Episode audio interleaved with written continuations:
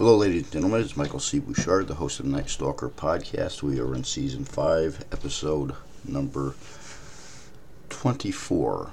Uh, today, we're going to talk about a really strange uh, disappearance of a whole family back in uh, December 7th of 1958 in uh, Portland, Oregon.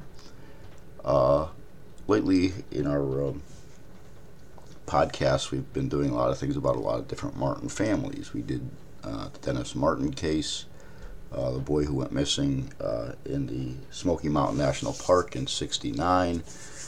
And today we're going to be uh,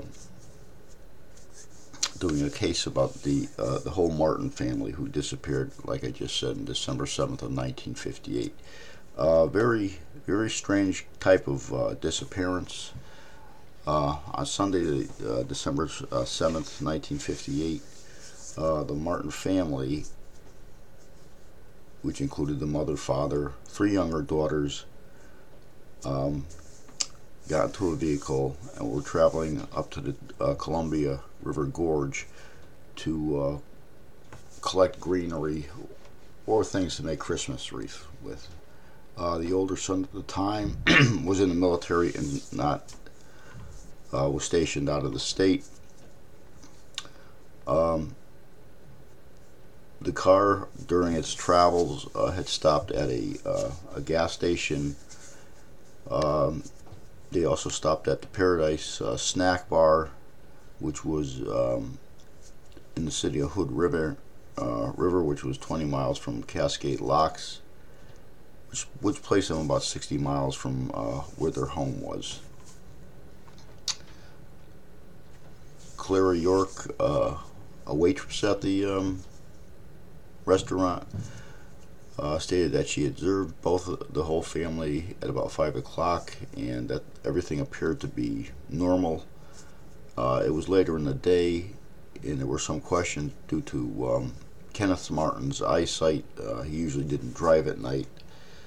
Um, two days later, on December 7th, um, the husband or Ken Ken's boss um, Taylor uh, Ellis of uh, Ellis Electrical Home Services and Company reported uh, Ken missing as he did not show up for work, which was extremely uh, unusual for him.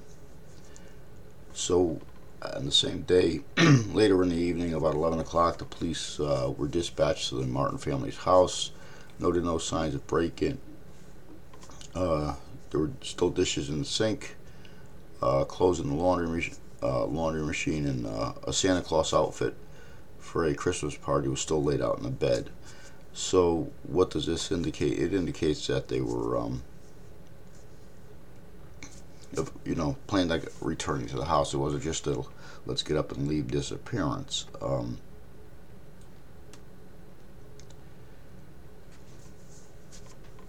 the police timeline. Um, basically verified that they had stopped at the gas station and the restaurant. um, during the course of the initial search, police found an abandoned white uh, Chevy uh, near Cascade Locks.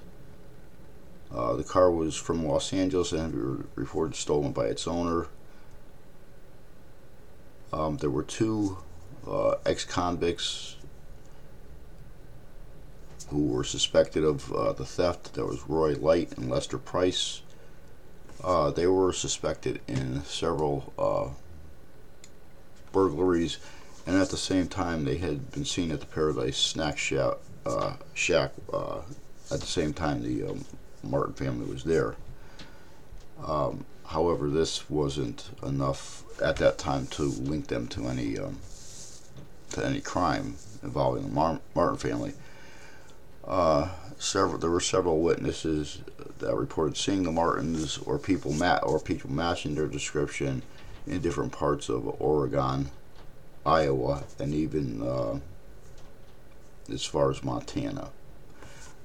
And this is common in these cases, you know. Um, you know, there's a lot of people and families that uh, seem similar to what a, a, missing person looks like, so you get a lot of these type of calls, which, which have to be followed. Um, one of the interesting things about this case was um, a, a, man uh, that was living in Cascade Locks uh, found a 38 caliber handgun coated in dry blood near uh, where the white Chevy or the stolen car had been abandoned. The butt of the gun was damaged, which made it appear to look like it had hit something, uh, and there was one uh, fired round in the chamber. The man brought the uh, gun to the Hood Sheriff's Police Department, who never processed the gun or took samples of it for evidence. Uh, the sheriff eventually returned the gun to the man who found it. Um, this is kind of interesting because I did believe when I was researching this, there was some note in an article that the, the discharge gun, um, the gun that had discharged the round and had blood on it, may have been taken from the vehicle I believe the Martin was in. I don't know if that was true. There wasn't um, the older son Donald was questioned about the theft. He claimed that the uh, okay, this is this is where this is where um, this is where the the link to the gun and the Martin family, and this is where the whole pivotal pace uh, place. Now that I'm I'm reading a couple different things at once, this is where the sheriff's department uh, dropped the ball. Um, the Hood River Sheriff's Department. Um, in '55, Donald, the older son, uh, was living in Oregon, was leaving from Oregon for the Navy. He worked at uh, Marin uh, Frank's department store, but was fired after he was accused of stealing uh, $2,000 worth of merchandise from the sporting goods section. The serial number, which included a handgun, the serial number of the handgun that was uh, found confirmed it was one of the items that was never recovered from the theft. Okay, there you go. There's your pin there, there there's your pinwheel in the, this investigation. Uh, Donald, unfortunately, is deceased. Um, however, there you go, Sheriff's Department. There it is. The kid st- steals the gun, brought the gun. However, it got into the car, it was in the car. The car's, you know, the stolen car is found with the gun in it. How to get there? Okay? How to get there? So, with that in mind, we have to remember that uh, there you go. It's always that overlooked. Uh, Donald's question about the theft, he claimed his co worker and friend Wayne were, the actual culprits and not himself. Nothing more was able to be ascertained from the gun as the new owner uh, cleaned and repaired it uh, after retrieving it from the sheriff. Okay, well, but still, you see, here it is. Here's the triangle the gun was stolen from a store that Donald worked at. Is Donald's story about not stealing the gun true? Maybe, maybe not. But it was in the store that the son worked at. The gun was retrieved from the car uh, or in the area of the car. It was obviously used in the crime where a shot was fired. There's blood on the handle, which means something, somebody was injured. Okay, so what are we missing here? And why why isn't this why hasn't this really been uh, I don't know. See, this is this is what just gets me about shabby police work. Sometimes it's just you know, it's just it's just so I don't know. Nothing to say about it. The FBI confirmed. Um, let me see. There was also uh, a case where there's there's two theories about this. One of the cases believes that the car may have driven off the road and it was darker at night and the driver Ken Martin did have trouble seeing. The car may have actually gone off uh, an embankment into the water, sank. Um, several months later, uh, two of the young girls' body were found downstream. Uh, there, there seemed to be some conflict. Uh, one medical, one technician that observed the body says he believed he saw what were bullet holes. Um, in both bodies, which would have meant more than one shot. But then the re- revolver recovered only had one shot discharged. Um, another medical examiner who did the actual um, medical examination said neither girl um, had been shot. Uh, it's a really interesting case. Uh, on, on May uh, 59, a year later, during a dredging operation, a barge dropped an anchor and hooked onto something believed to be a large metallic object. But whatever it was broke off when the uh, crew attempted to pull it up. Okay, so what they're thinking in theory is that the uh, it could have been the Martin's car. Uh, the anchor hit it, knocked knocked the door off, whatever, and the two bodies, uh,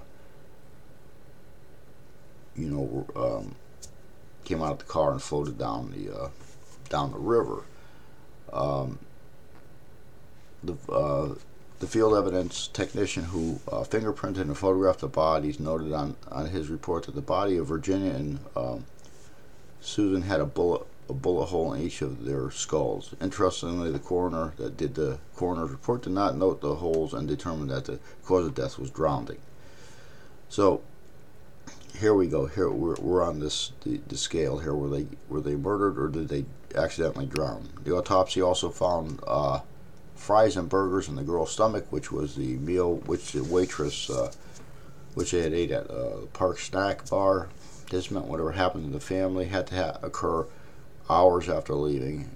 And the only other sighting uh, throughout December 59 could have been the family, or at least people not being the family. The girl's body were then cremated. Um, Christ, I didn't know they cremated people way back then. Well, I guess they would have. Um, you know, there were a lot of other searches done. Um, some believe the car went into the water, um, and the Martin family um, passed away as a result of the accident. Others believe that the um, the two um, uh, suspects uh, that were seen at the uh, the restaurant that day were the ones that who committed the crime. Others believe there was some level of foul play involved, including Martin's death and disappearance. Um, I don't know. Uh, Donald Martin was most uh, theory accused Donald Martin of being involved in the death of the family. It was uh, revealed that Donald had a uh, strained relationship with the family due to his possible being uh, gay and having been uh, caught with a man uh, in the home by his parents. Uh, this was corroborated by his friend Wayne during an interview in 2008. Well, wasn't Wayne one of the people that stole the guns at the store? Uh, some people believe Donald was the only person who had the uh, motive to kill the family in order to receive the inheritance, which he did seven years later. The two ex-cons, in order, uh, order to carry out the, you know, and maybe he had these two people, uh, Roy Light and Lester Pierce, uh, carry out the murder.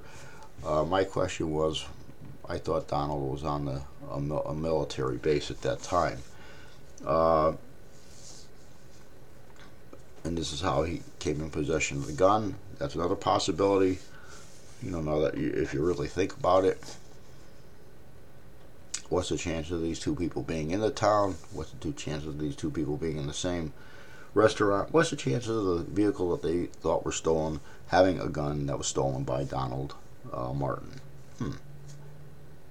That would be one of my bigger things now that, now that I'm looking at all of this. Uh, motive. Uh, unfortunately, Donald did not uh, help his case when he appeared to uh, show uh, no signs of emotion uh, at the death of the family, you know, at the disappearance of the family or the family's death. During the search for the family, uh, family Donald made no effort to help or return to Oregon. Hmm. That's interesting. After Virginia and Susan's body were found, he did not attempt to the memorial service and claimed there was was a mix-up in the dates. Yeah. Okay, Donald, I don't believe you, even though you're dead. So uh, after they were cremated, Donald never picked up the urns and the ashes set unclaimed for the, this is basically the he never did anything. Donald Martin eventually uh, moved to Hawaii, got married, and had four children uh, of his own. He passed away in 2004. He never spoke about what happened to his family and refused all interviews. Hmm. Well, I hope it's hot down there, Donald. It's probably like Hawaii. Uh, Roy Light and Lester Price. Another point uh, directed at uh, both uh, Light and uh, Price without any outside motive. Both ex-cons were already on the run after having stolen the white Chevy and has possibly spotted the Martins at the Paradise Shack bar, seeing them as an easy target. Um, don't believe that one uh, simply because that would be a random act. Random acts don't have uh, guns. That was stolen by Donald Martin.